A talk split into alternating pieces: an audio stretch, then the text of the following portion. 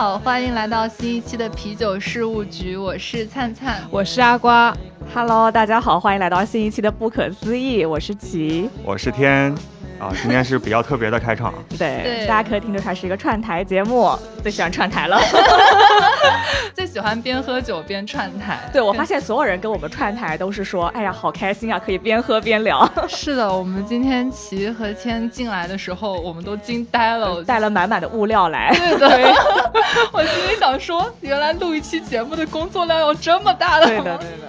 今天齐拎了一个塑料袋，然后拿着一整袋啤酒，然后各式各样的，对，各式各样的。然后天就开始去找冰块，然后给我们全部放上，然后开始搞事。我们是个专业的喝友节目，所以一定要冰好。对。然后灿灿和阿瓜也帮我们带了一摞书。他觉得自己真的是好无趣，居然在这个面前。我觉得可以先给啤酒事务局的队友们介绍一下，不可思议 Bookish。是一个读书节目，也跟不可思议的 Bookers 介绍一下啤酒事务局。顾名思义，是一个为以啤酒为主线，居然每一期基本上都在讲啤酒的神奇节目。他们居然更新了快一百期了，七十多，七十多七八十期啊，四舍五入就是一百。对对对，不容易啊！我们最近也遇到很多之前非常不看好我们的朋友，说真的很厉害。聊啤酒可以聊接近一百期，对，而且就是真的是一个细分行业下。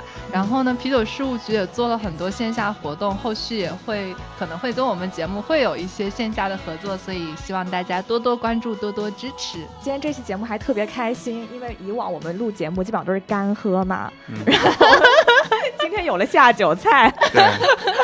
是的，我们今天带了自己的云南特产，然后带了肉。其实我们之前那个想这个下酒菜之前就想着说，人家节目带了酒，我们节目不能输，卷起来。然后，然后，但是又不知道该配什么菜。嗯，然后我们还特意把你们的节目每一期就是稍微点开了一下，看看有没有这方面的 notes。但是我后来发现，就是其实齐和天对于酒应该配什么菜是自己有一个 sense 在的。比如说今天。阿瓜带了一个果干，神奇的果干，魔法果干。之后，那个齐和天就会反应过来说：“嗯，这个可以配我们的烟熏。”我们刚好有，然后 马上就从袋子里拿了一个出来，拿了一个烟熏镇山小种。对，一层浪的啤酒。嗯，因为那个果干好像有点烟熏的感觉，然后有点那种酸甜的味道啊。对，所以啤酒配菜都是要有那种就是味道有类似的地方，是吗？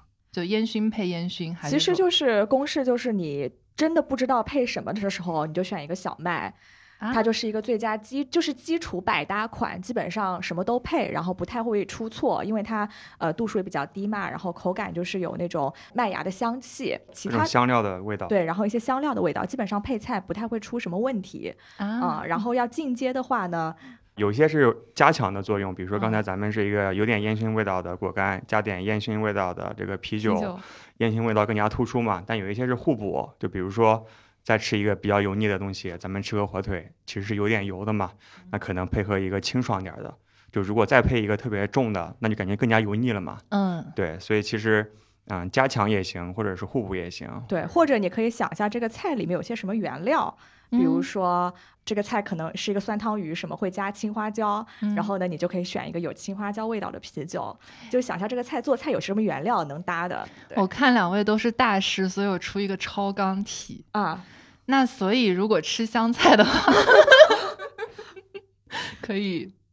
我觉得像香菜这种比较辣的，就还是配一些清爽一点的。对啊，你说香菜，我以为是说那个 cilantro，那个有点简单，那个有点简单。我也想成香菜，我还想这题真的还蛮难的。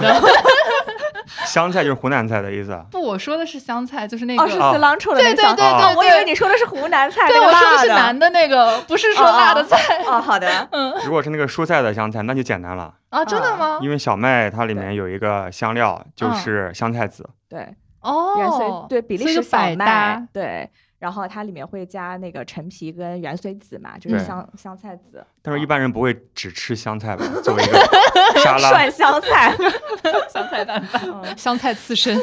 我们待会儿聊的时候可以穿插一些啤酒知识。嗯，对对，可能会是一期知识满满，希望大家边喝边听的节目。对，其实这个我想插一个，就是 文艺青年的小点哦，就是张爱玲其实她也很喜欢，就是塑造那种读书的气氛。比如说，她会写什么第一炉香、第二炉香、茉莉香片这种，她都会在文章的前面、小说的前面会先写说啊，你在读这篇的时候点一炉香，然后等这这炉香烧完的时候，我的故事就讲完了，就会给读者就是先塑造一种好有氛围感。对对对，氛围感这种东西在对，所以希望大家。来开一罐酒，开一罐七百五十毫升的大瓶的啤酒吧。什么酒都行吧，只要你喜欢的就好。七百五十毫升有点过于具体。大瓶的 whisky 也行，只要你喝得完。那这节目可以听上三天三夜，感觉。行，咱们今天作为一档啤酒节目和读书节目，那我们就理所当然的聊一聊一些关于酒的书吧，或者是一些影视作品。对我今天想来推荐的这本书叫《酒：一部文化史》。然后它其实就是按历史，就是这个时间线的顺序吧，就是把酒的整个发展的过程给你梳理了一遍。嗯，其实我觉得这本书没有那么有意思啊，讲真，大家听我讲讲就可以了。读完之后突然发现没意思，从一个种草类播客变成了拔草类播客。对，这杯酒我喝的感觉也还可以。我买这本书的时候就是。想说做那个酒类节目嘛，就怎么样都得补补文化是吧？然后这本书其实我大概看了一半儿吧，然后就一直放在那边很久没看完。然后呢，这次正好要录串台，然后挖那个书架里面翻出来，想说哎，赶紧再再补一补功课。嗯，对。但我觉得它整个叙事的这个过程还是挺有意思的。它首先是从就是古代的酒开始讲起，就是说，呃，酒的发源是来自于哪里，从自然到一个人工酿酒的这样一个过程。然后呢，就讲到说，那呃，希腊与罗马时期，我们知道。呃，当时他们是特别推崇葡萄酒的嘛，包括在现在，大家都会觉得葡萄酒其实是比啤酒来说更加优越性的一个，嗯，就更像是你吃正餐会用的那种，对，就感觉听起来感觉要尊贵一点儿。然后大家其实是有些历史原因的，然后在后面就讲到说，那酒跟宗教。呃，其实也是有非常大的连接，然后包括到后来中世纪，呃，因为在中世纪之前，其实酒类一直都是一个家庭酿造的一个过程嘛，特别是啤酒。然后到中世纪的时候，才出现了这个酒类的一个产业的诞生。然后因为当时开始有工厂，然后专业的去生产这些酒。到最后十六世纪的时候，开始有了蒸馏技术的发现，开始有了蒸馏酒。但是因为蒸馏酒它其实因为度数非常高，其实对整个社会的秩序有了非常大的威胁嘛。然后其实。在之后的，就是这几百年里面，其实政府啊，然后都没有对高度数的酒精有些什么太多的管制，更多的是睁一只眼闭一只眼，放任大家。然后后来会有了禁酒令啊，没错。然后就到后来就是有了酒与阶级秩序的一个影响，然后包括到最后，嗯，酒的敌人就是我们这个禁酒令。从历史的一个时间线的角度吧，帮你把酒在历史时期不同的这个角色。大致的介绍了一下，对，是这样的一本书，还是一本蛮丰富的书，对，其实还是可以一看了。终于回到种草本质。其实刚才说到就是酒那个起源的时候，我这里小小的安利另外一本书。回到我们种草类博客，就是有一本书叫《醉酒的植物学家》，然后它里面开篇的就是可能第一篇的话就特别浪漫，说人类在驯化牛羊之前，最先驯化的生物是酵母菌。然后我就觉得哇，这个点子好浪漫，就是从来没有想过说，哎，其实酵母菌也是一种生物。醉酒的植物学家其实是以一种偏化学的角度来说，就比如说它龙舌兰是怎么怎么样的一个成长环境，然后它那个有什么样的历史故事，但是其中有一些特别诗意浪漫的小点子，呃，就比如说他开篇那句话，还有比如说就是它会引发你去做一些浪漫的幻想，就是啤酒这种东西，其实你刚开始喝的时候会觉得。肯定是晕嘛，就是喝完会开心会晕，然后有的人还会就 这这里就看酒品了，有的人还会难过痛哭啊什么的。但是人正常吃东西是不会的，我们光吃火腿的时候是不会有这种感受。但是当你的小麦或者大麦放坏了，然后在水里，人第一次喝那个水，感受到晕或者感受到痛苦和快乐，然后他还推荐给了同伴，让他们一起来喝这个东西。其实是一件挺伟大的事情，就感觉人是在做一个比较危险的尝试，甚至还有喝醉酒，喝完了就睡着。然后其实这件事情还蛮可怕的吧，就是如果我是先做一个这样的尝试，比如说我们去尝试一个，呃，对我们现在的来人来说可能是一个网络世界的事情，如果我登录了这个网站。我会突然变得开心、难过，然后甚至有一天睡醒了不记得刚才发生什么。我为什么还要持续的登这个网站？为什么我还要邀请我的朋友来登这个网站？所以我觉得，其实呃，敢喝酒，或者说第一第一批喝酒、第一批去驯化这个酵母菌的人，和其实第一批吃螃蟹的人都是很勇敢的。所以我觉得是一件很神奇的事情。讲到一开始，就是对于酒是怎么发现的嘛？就其实，在自然界中，就是一个浆果成熟了，掉在地上，它腐烂了，其实就是有各种酵母，然后菌种去产生那个酒精嘛。嗯，所以开始自然界其实猩猩吃到了这些腐烂的浆果以后。他们其实就会产生这种手舞足蹈，对酒醉的反应。然后呢，就是说，因为当时最早的时候，就是从一个生物进化的角度嘛，很多动物，比如说吃到这种带有酒精的浆果，如果你的身体是不能够分解酒精、不能够耐受的话，其实就被大自然淘汰掉了。对，所以这也是为什么就是发展下来，就是我们人体人是能够去耐受并且分解酒精的。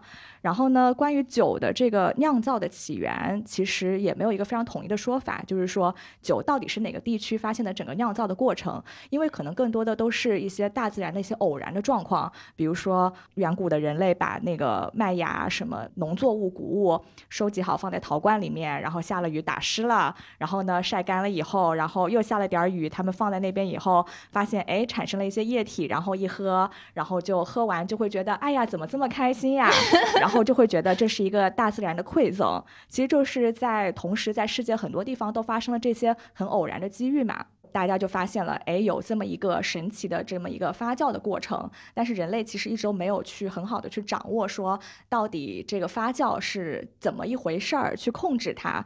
然后当时这本书里还讲到一个好笑的小故事啊，就是说当时有个波斯的国王，他非常喜欢吃葡萄。他就是把那些葡萄就收下来放在罐子里面，就是想要说，哎，什么时候想吃的时候都可以吃。然后后来大概过了很长一段时间，他去。挖那个葡萄吃的时候，发现它就坏了，嗯，他就在上面写了一个“毒药”两个字，就是说就不要吃了。然后说当时他们宫里面有一个女的，就是很不开心，很想自杀嘛。然后看到这个罐上写了毒药，就把它喝了。本来想自杀的，但是后来喝完了以后发现，哇，神奇的，他的什么头痛啊，什么疾病都治好了，而且变得很开心。然后他就把这个事情告诉了国王，然后大家就开始说啊，那我们开始酿酒吧，就是这种 fun fact 的小故事。所以真的就是没有。有什么是一杯酒过不去？如果不够，再来七百五十毫升。对，没错。啊，然后说当时其实，在埃及，然后包括美索不达米亚平原，就是啤酒是呃，当时其实也不叫啤酒吧，就是谷谷物的发酵酒，混合谷物类的酒，有点像现在的自然酒这种吗？呃。更加自然一些，更加自然。你现在说自然酒，其实指的是葡萄酒嘛，对吧？但当时其实应该是混合了一堆可以发酵的谷物。对，比较早的时候。因为现代意义上对于啤酒的定义就是四种原料嘛，就是麦芽、水、酒花、酵母。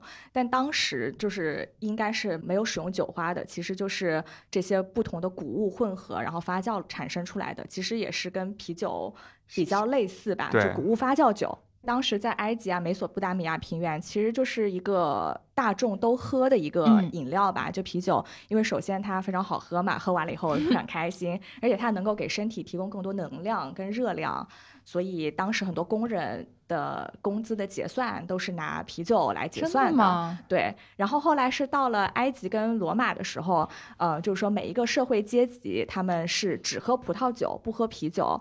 因为在那块区域其实是产葡萄的，所以说他们当时也是为了控制这个舆论吧，就是说，嗯，想要出口更多的葡萄酒，他们就开始贬低啤酒，就是说，啊，葡萄酒代是代表一个更加男性、一个更加热性的一个饮料，然后啤酒是一个女性，就是地位更低的一个饮料，有点贸易战争的意思了，就是为了其实为了出口更多的葡萄酒嘛。然后包括他们后来殖民的时候，其实也是往外的去输出这个葡萄酒是更加优质的这样一个概念。哦，不过其实也是啦，因为葡萄它也是更加的稀缺性嘛，不是说所有地方都能够种植的。而且像谷物，其实一年你可以收成很多次，但是葡萄酒你一年只能酿一次。嗯，所以是因为这些关系吧，可能大家会觉得葡萄酒是一个更加贵族的饮料，啤酒是更加平民大众的。还是物以稀为贵嘛，因为大麦的种植肯定比葡萄要更好种，然后产量更高。这样子就让啤酒显得更像一种就是比较平等的一种饮料，就大家都可以去尝试，然后大家都可以，比如说几个工友就可以聚在一起喝，并不是说你一定要就是什么完成几代人的积累，我才能够坐在这里跟你一起喝一杯葡萄酒，对，然后会觉得更有意思。然后你刚才说那个埃及的，我也想到就是，呃，其实因为我不知道那个是什么时代哦，就是。埃及还还是给人一种想法，就是大家聚在一起去建造金字塔。然后前段时间听一个朋友说，就是有一个很浪漫的幻想哦，一个很浪漫的现实，就是尼罗河那边是会搞音乐节的。然后哦。然后那些埃及人呢，就会出来跳舞啊，什么就是会有他们当地的一些特色，然后聚在一起。我想那种应该会他们会聚在一起喝啤酒，或者是喝一些那种比较本土的那种饮料。然后我会觉得是一件又神秘又浪漫的事情，还挺有趣的。对我们之前节目里面也聊过，就是一部纪录片，就是讲啤酒如何改变世界。那其实中就是说什么啤酒建造了金字塔，真的吗？就是因为当时呃埃及的那些工人，其实每天的日薪都是拿啤酒来结算的嘛。呃，大家很多工作其实就为了混口饭吃，然后就是喝个酒，吃个面包，然后大家就每天非常开心的去建金字塔。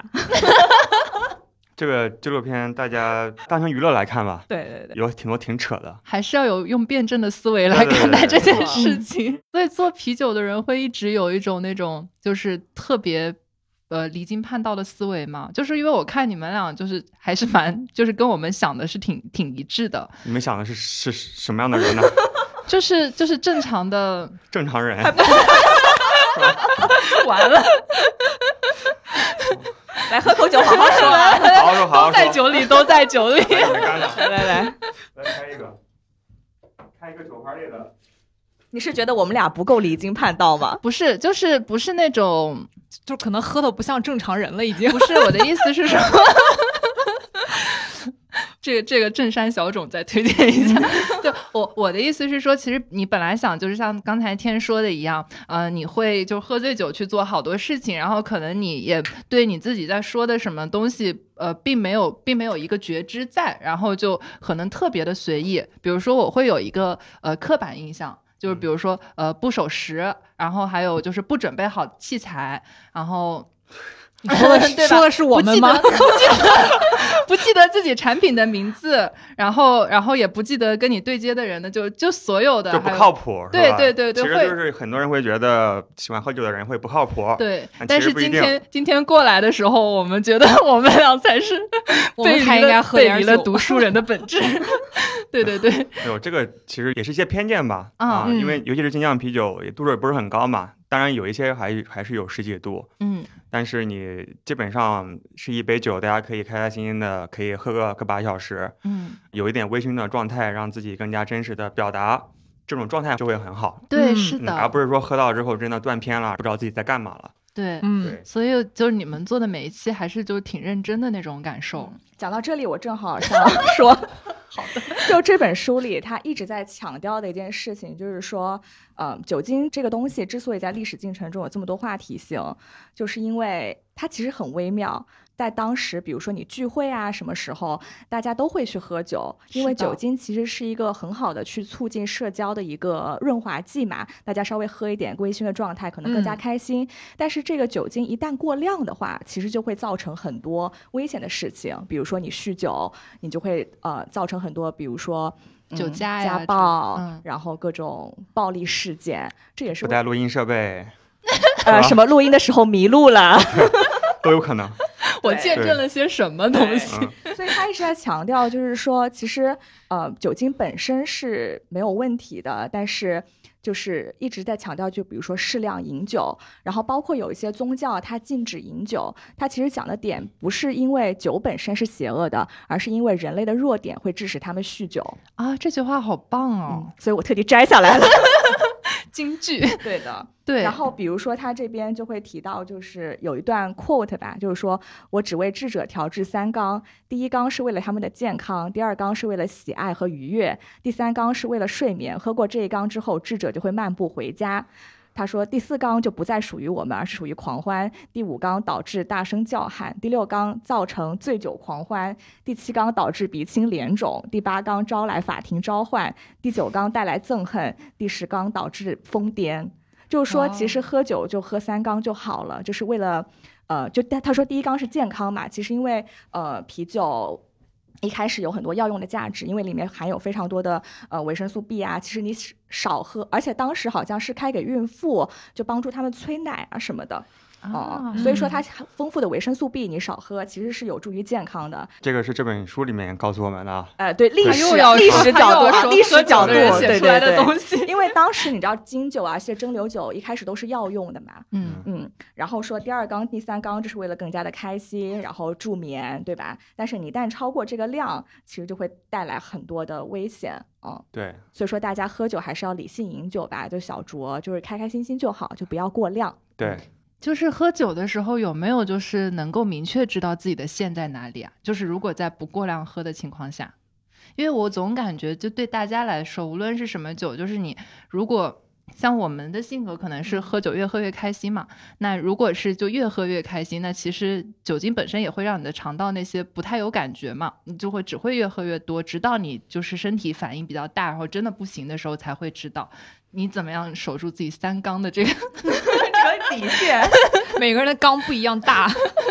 对，这个我们之前也聊过一期，叫《啤酒与健康》嘛。嗯，就是说你的酒量，一个是呃天生的基因决定的，就是每个人有多少乙醛脱精酶，就是你身体含有多少这个酶能够去分解酒精。但另外一个酒量其实也是跟你身体的状态相关。比如说你在喝酒之前，你先吃了一大碗米饭，垫了一下，你胃里有了这个。淀粉对，然后它就是没有让，就不会让酒精分解的这么快的进入到你血液里，就不会容易喝醉。这种反而比较危险，嗯，因为你喝的时候以为自己没事，但会突然觉得，就突然一下就上头了。对，就是跟果酒容易醉是一个道理。果酒不容易醉，我刚才看他们俩这个对视的眼神。还有一个就是说，你如果喝气泡酒或者混酒，其实更加容易醉。嗯，因为气泡能够去，特别是像我，就是喝完一杯香槟再去喝别的东西，就基本上很快就会上头。嗯，是这样因为气泡能够也是更快的让你的这个帮助酒精进入血液。对的。对，所以其实啤酒空腹喝的话，你的酒量是比较差的，因为很快就有上头的感觉了。啊，但是如果你吃了很多东西，再喝了一个没有气泡的，比如说白酒或者是威士忌，你可能觉得自己今天状态挺好的，喝了好几杯之后，突然发现一下就对，一下子就会晕了。对对对，嗯嗯，还是蛮神奇的。是的，我们这时候要不要分享一下，就是大家的呃喝酒故事？因为刚好说到了这个，就十缸酒这个份上，嗯嗯。想分享一下那个《肖申克的救赎》吧，因为你知道，就是有一个精神，就是或者说哲学概念叫酒神精神。对我本来今天就想分享查拉图斯特拉如是说，嗯，后来弄服了，然后后来发现不行，聊不来，太深奥了。我们就浅浅聊一下，对对，浅聊浅聊，对三纲就好。因为他酒神精神，第一方面他是说肯定人性的本能嘛，呼吁人们去摆脱束缚，打破传统，重新焕发人的尊严、欲望和自由。然后我在看《肖申克的救赎》，就是这这部被誉为影史第一的。呃，他有一幕就是安迪他和他的工友一起在接受劳动改造的时候，干活干得很累了，在抽烟的时候，他就听见那个典狱长他在聊，就是说他可能想要避避税啊。什么的，因为他在被捕之前恰好是在银行工作嘛，所以他恰好有那个技能。他想说，哎，那这不是我机会来了嘛？他就去跟典狱长攀谈几句，说我可以帮你去避税。然后呢，就你要么现在谈一谈。然后典狱长挺高兴的，因为他也需要这样一个专业的人才来帮他做。然后当时呢，就给了他跟他一起干活的工友就三罐啤酒。然后当时就是他们有一个场面就很经典的，就所有人就。汗流浃背之后，坐在天台上，然后穿着那个汗衫，都很脏的，大家一起就喝酒。就那一刻，你会觉得，就肖申克不是肖申克，安迪，安迪当时说了一句：“说我们坐在太阳下，感觉就像自由人。”非常有意象。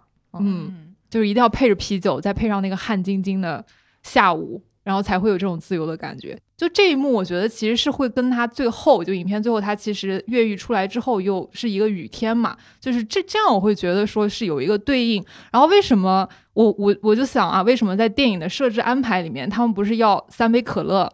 不是要三杯冰水，而是要三杯啤酒，三杯气泡水。对，因为啤酒或者说酒精在这一刻的话，其实就是自由的象征。因为酒的话，其实我觉得啊，就是承载的更多的是人们在情感上面的一个寄托。因为我就是那种解酒酶比较少的人，我今天还擦了点粉啊，不知道你们看到我脸红了没？就一般来说，现在就是已经像个煮熟的虾子了但，但是不影响我很喜欢喝酒。包括我之前在国外的时候，就是晚上一个人，你知道。大晚上的出去又不安全，你就只能在家，在家你又你又气的睡不着，你就一杯红酒下肚，然后在在离床三步远的地方就喝完，大概五分钟吧，马上晕倒上就睡，就是这种状态。然后我特别就是今年，然后去山东的时候，我觉得特别好笑，就从上海机场上飞机，就是上海机场，你一路走过去，虹桥里面全是基金广告。就你 对，然后你在山东济南一年的时候是吧？对，就今年，然后基金哦，基金对基金基金经理 都已经有个人 IP 了呢。对，然后你到那个济南一下飞机，你发现都是白酒广告，全是白酒广告，各种白酒。然后你到那边大酒文化文化精深，就是山东好客山东，就一定要喝酒，把你喝到舒服了为止。然后去的那天，我觉得。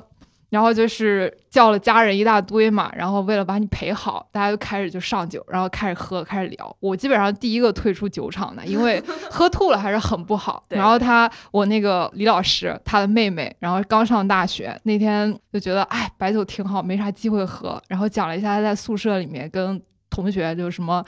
一杯小酒畅聊一晚上的这种故事，然后呢，李老师就说：“来，今天陪你喝高兴。”到后面的时候，因为那天就是家里面发生了一点不愉快，然后那个妹妹喝到后面之后，她就整个情感就放开来，然后她跑到。就每一个人的身边，然后拥抱了每一个人，并且亲了每一个人，说我们真的好爱你，你真的好棒。就是酒品也特别好，但是我也觉得，就是好像酒把大家那个理智的阀门关掉之后，也会带来一些就很暖心的事情。就那天我还。蛮蛮受触动的，因为正常来说，就是人们，特别是中国人，可能在某些方面还是比较含蓄的。但是他那一天真的拉着我的手亲了十几次，然后一直跟我说：“我们真的好爱你，你真的好棒，就是你不要伤心，就各种方面。”哎，真的就是喝酒很有趣的事情。对我觉得其实喝酒也是作为一个媒介吧，把大家平时很多想表达，但是又觉得不太好意思去表达的事情，就趁着这个酒劲儿。也就说出来了啊嗯，我这边开了一个，今天不劝酒，但是其实是你们可以，大家可以去分享一下，嗯，好的，就不一样的这个酒，来吧，他们少倒点，你如果不行就，可以我可以，对，少倒点儿，就大家都每个稍微长一点。我跟我跟阿瓜喝酒 的一系列故事吧，有点好笑。其实我比阿瓜要早回，就是从美国早回来一年，先工作。当时呢，就是阿瓜从美国回来的时候，就先借住在我家一段时间。然后那段时间呢，我家是常备酒的，所以想着朋友有朋自远方来，好好招待一下。然后跟他喝了一杯之后呢，第二天我就正常去上班了。但是我那天起来洗漱的时候，能够明显发现我家的那个就是洗手间的布置有变化。然后那天我去上班就没有想什么其他的事情。回来之后呢，我就问阿瓜是那个你你那天晚上又自己起来了吗？然后阿瓜就很诚恳的跟。我说说，我昨天晚上起来把你家地全部拖了一遍。半夜起来真的？为什么？为什么？因为他他那个在我不知道的时候半夜起来先吐了一遍，吐了七次那天晚上，真的真的很夸张。因为那天喝了啥？就是红酒。因为灿灿那个时候，你敢相信他们家是有酒桶的，就那种橡木桶。你注意一点，橡木桶，就一个小的那橡木桶。然后那天呢，因为我我喝红酒是我补充一下，为了防止各位听友有误会，就是就是朋友送的，就是一个装酒的桶。对对对对对，不用解释，反正有就行了。反正知道蔡家家有很多酒，对，下次可以。然后那天喝了之后，我觉得哎，好像已经有点差不多。然后他跟我说一下那酒的价钱，我又把那个酒杯抬起来，又灌了一杯，赶紧多喝点儿。而且他特别贴心，那天也是冬天嘛，喝完之后就是有点晕乎乎的，就有点想睡觉了。然后他特别暖心的，先把床那个电热毯开好了，哇，特别暖和。我一进去，我一蒸腾，我就觉得呀，不行了，有点上头啊。然后他他也睡下之后，那天晚上我连着吐了七次。然后有几次就是就一路一路 一路过去，我想哎不行，借住别人家就是还是得打扫干净，就连夜把他家又拖了一遍。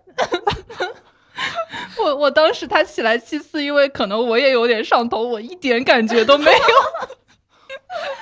对，这是其中一个。然后我们有另外一个朋友，她是喝完酒之后，也是一个女生，喝完酒之后疯狂的爱洗衣服。我不知道这是一种什么好好的习惯，这是什么美德，你知道吗？就以后我就可以从其这里拿一瓶酒，然后放一堆脏衣服在他家门口，第二天回来验货，就是还是蛮有意思的。所以我觉得喝酒能够带来一些挺有趣的回忆。把他们俩都请到家里，一个洗衣服，一个。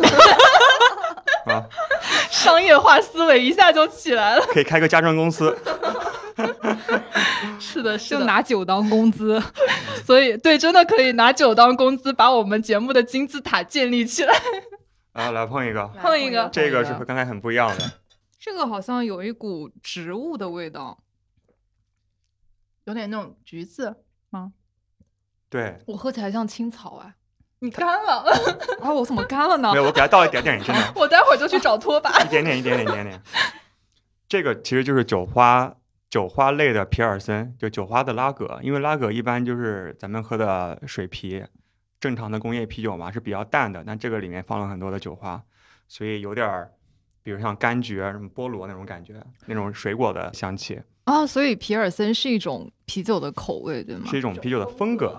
哦，因为那个《肖申克的救赎》里面，那天他们在阳台上喝的就是皮尔森口味的啤酒，是吧？看这么仔细啊！对，我们就是喝酒界的王语嫣，嘴炮王者。看仔细，那你知道他的监狱是在哪里吗？这问题，你知道答案吗？你最好是知道啊。监狱在缅因，就是我读书的地方。哦，难怪难怪，就是美国东北部最荒凉、最冷的地方。所以一般就是美国电影里面，只要想去体现说很荒凉、很偏大农村，哎，很艰苦的环境，就是没有希望，那就去缅因 取个景。对，那啤酒就是希望，喝点啤酒，希望就来了，希望就来了，就有自由了。就还挺巧的，因为我们刚好开了一个说灿灿跟阿瓜想喝一个荔枝味儿的，然后我刚正好看到这款酒的名字叫自由落体，嗯。嗯，它是一个来自于倒酿的一个荔枝古斯，就很有缘分，很。棒，碰一杯，来碰一杯，碰一杯，我自由，为了自由，我觉得就是没有没有喝到第二缸的时候进不了，就是敬酒词说不了为了自由，你现在还是第一缸。取决一缸有有多大？对，这一杯算一缸吗？每个人的缸不一样大呀。对他刚才说的人生十缸嘛。讲到自由，那我开始分享我的书了。嗯，这本书厉害了，它的名字叫做《存在主义咖啡馆：自由存在和性子鸡尾酒》。你这个自由 真牵强。我真的不牵 强，因为这本书其实。整本书就是关于自由的，因为它讲存在主义嘛。存在主义最核心的话题就是自由。它其实和酒没什么太多的关系啊。它和酒的唯一的关联是在第一页，在开头的时候就讲这个存在主义它是怎么发生的嘛。它应该是那种就是在某个场景下，然后聚集在那个咖啡馆里，然后有很多就是先贤，是这样子吗？猜测。哎，先贤，我突然想到那个口味。想到先辈，过于专业，就是几个存在主义的先驱吧，就是包括雷蒙·阿隆，嗯啊，还有萨特，还有波伏娃，对，就是他们三个在一九三三年巴黎的一个啊小酒馆叫做梅。萨特跟波伏娃谈过恋爱？他不是谈过恋爱，他们谈了一辈子恋爱。他们是在学生时代，应该在二十多岁就开始在一起，几十年，他们一直保持一个开放式的关系，而且波伏娃本身也是双性恋。对，他是那个《第二性》这本书的作者，对，是女权主义的先驱吧？对，这本书开端就是在一九三三年的巴黎的煤气灯小酒馆，然后他们在喝杏子鸡尾酒，因为杏子鸡尾酒是这家酒吧的招牌鸡尾酒，嗯，所以他们点了个鸡尾酒，再聊一些有的没的，然后阿龙就给萨特说，他最近在德国发现了一个非常新鲜的哲学，叫做现象学。他说，如果你真的足够牛逼的话，你应该从这个鸡尾酒里面也能学到什么东西来。所以这是整个书的一个开端。这就像那种杯中人士哦，就是之前在我们读书的那个年代，有点暴露年龄。就是新概念作文大赛有一篇那个作文题叫做“杯中窥人”嘛，然后就是韩寒当时赢的那一篇，然后就说你看那个是杯中看人生还是什么，就看一个杯子里面，就是能够看到这个世界，有点那个意思。嗯。对，所以这本书它不只是聊存在主义的哲学嘛，其实它也是一个传记，还有一个历史啊。所以有很多的这些八卦，把二十世纪的现象学啊，还有存在主义整个的发展，就给我们把一些主要的脉络给理出来。嗯，所以我觉得还挺有意思的。应该是蛮有趣的一本书，就是其实你听到就是很多。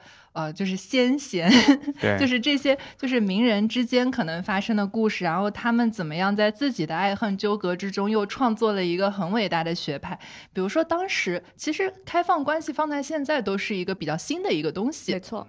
对，然后在当时可能就是两个像萨特跟波伏娃这么两个就是大咖，然后就突然开始做这件事情，并且他们也创造出了一些不错的理论，其实还是蛮神奇的。对，在知道萨特跟波伏娃之前。上一次感到震惊是感就是听八卦说毕加索追过香奈儿，就是感觉特别破次元，你知道吗？真的，对，但这个真的是一个八卦，我也没有验证过他们是不是同一个时代的人，但是对。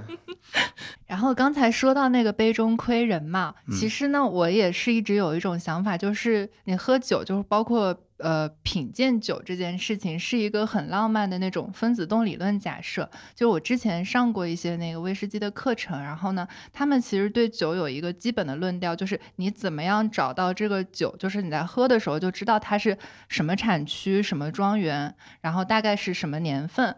就是是有一套比较简单的一个逻辑，就比如说，首先你可以闻它的味道，然后比如说你什么，比如说是什么样的木桶，然后这种木桶它可能就是在这个在这个时期，然后是在欧洲或者是在美洲，就是你就可以先把那个地球分一半儿，然后做一个判断，然后你再去品尝一下，就是它这周围有没有什么水果的香味，或者有什么特殊的一些呃农作物的香味，然后又可以再锁定一个更小的范围，就是说呃这些农作物只存在在这个。国家这个地区，然后就在慢慢的就是，呃，就是用这种筛选的方法来慢慢的定位，然后然后所以我就觉得真的是因为分子动理论的存在，所以会有这么多浪漫的关于酒水的想法。然后我是怎么 get 这个 idea？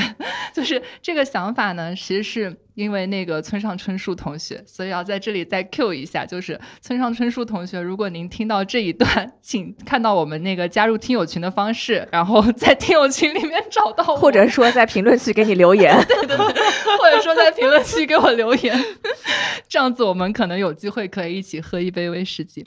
就村上春树呢，他其实有一个 title 叫做威士忌作家，就是因为他写了一本书，写威士忌书的人确实没有特别的多，特别是像就是这种还。是比较名有名的这种作家嘛，他写了一本书叫《如果我们的语言是威士忌》。村上春树真的是一个非常带货的生活方式 KOL，对，真的可以概括他。对的，而且我就觉得村上春树其实是跟我们能够玩得到一起去的那种作家，就不是说他的那些小说我读的多么的深刻，就是他写的一些随笔太像朋友了，就是他会去听爵士乐，然后会去跑步，然后然后就会去喝酒，然后并且写成一。本书，然后他这本书可以先说结构上是他跟他老婆一起就是创作成一个小册子，然后那个小册子，呃，待会儿可以说一下我怎么拿到这个小册子的故事。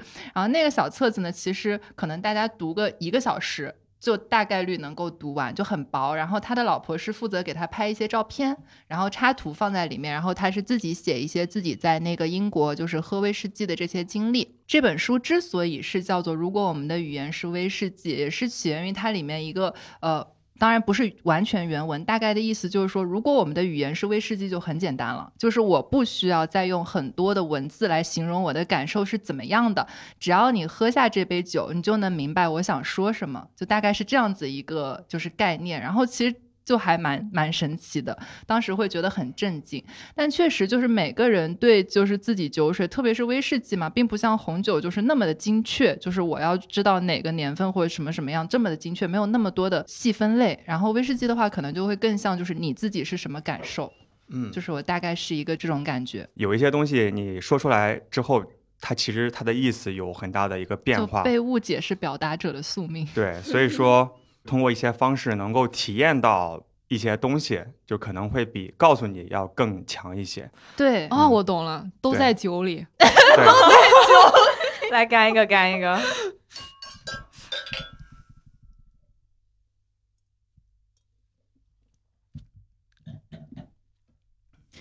对，然后呢，他这本书其实是因为那个日本跟英国都有很悠久的威士忌的文化在嘛，然后他就是讲自己去各种呃岛上边，然后喝酒，然后每个地方的酒不同，然后他的这个游览的经历，然后大概写成了一本小册子。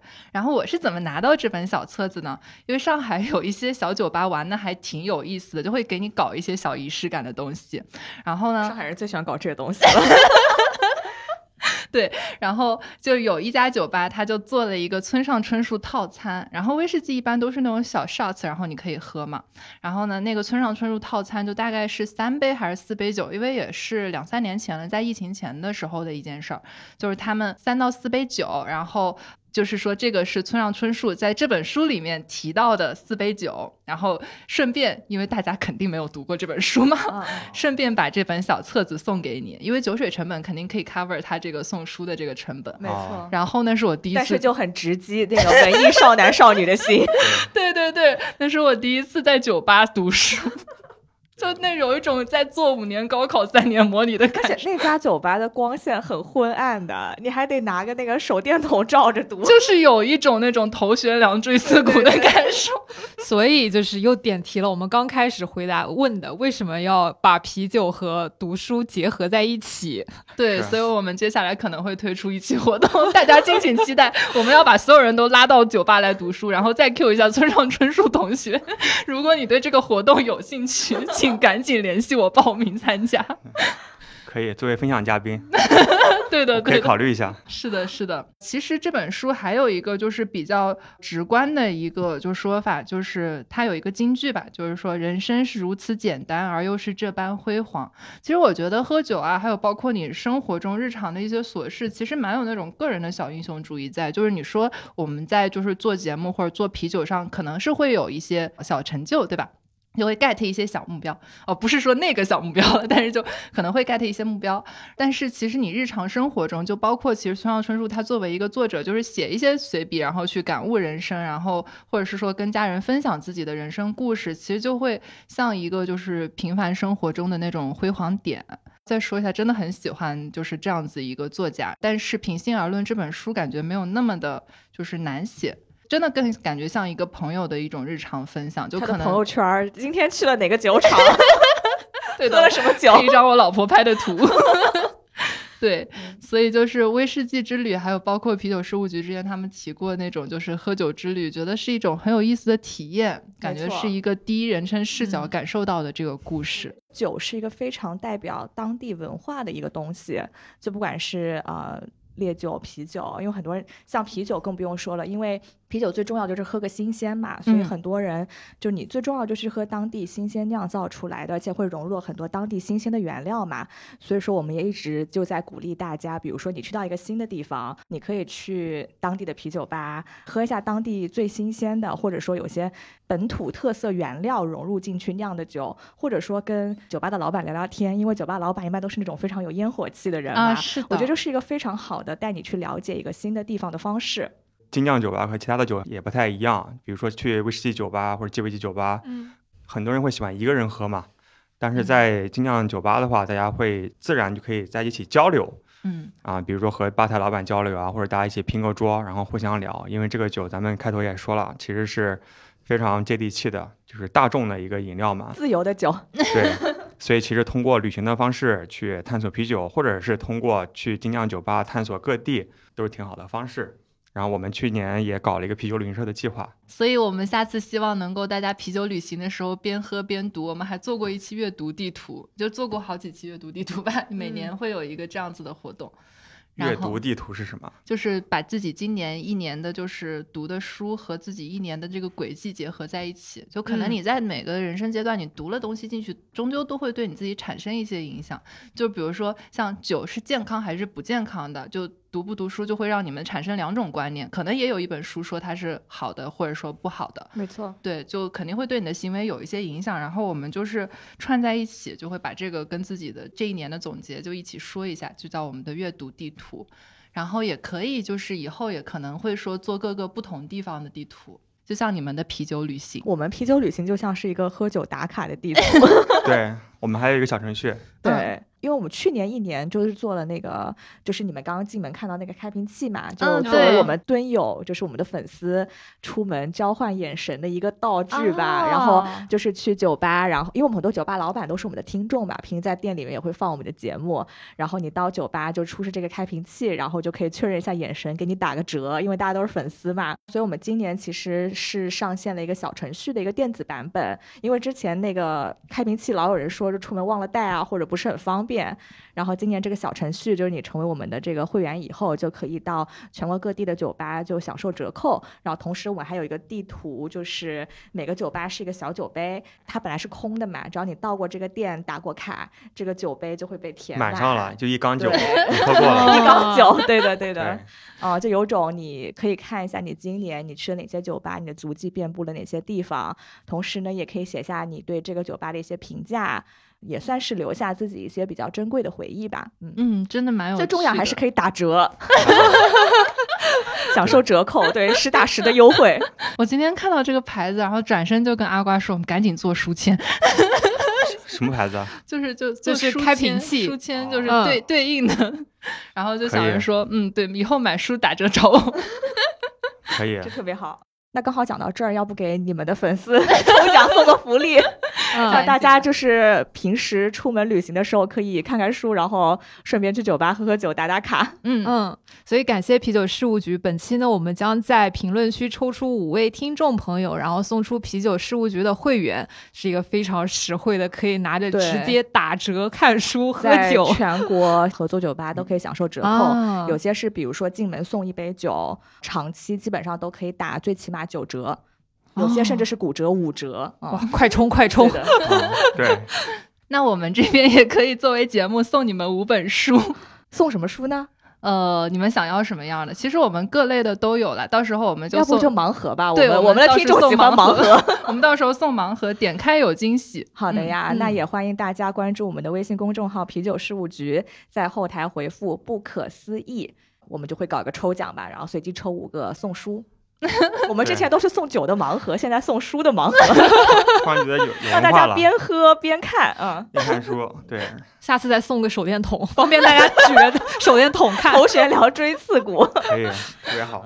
那今天非常感谢不可思议两位主播做客啤酒事务局。今天非常感谢啤酒事务局 两位主播来到不可思议，跟我们边喝边读。还剩了好多酒，我们录完待会儿慢慢喝吧。下酒菜还没吃呢，赶紧掐了麦开始吃吃饭了，赶紧去喝酒吃饭。谢谢大家，谢谢大家，拜拜，大家，拜拜，开心。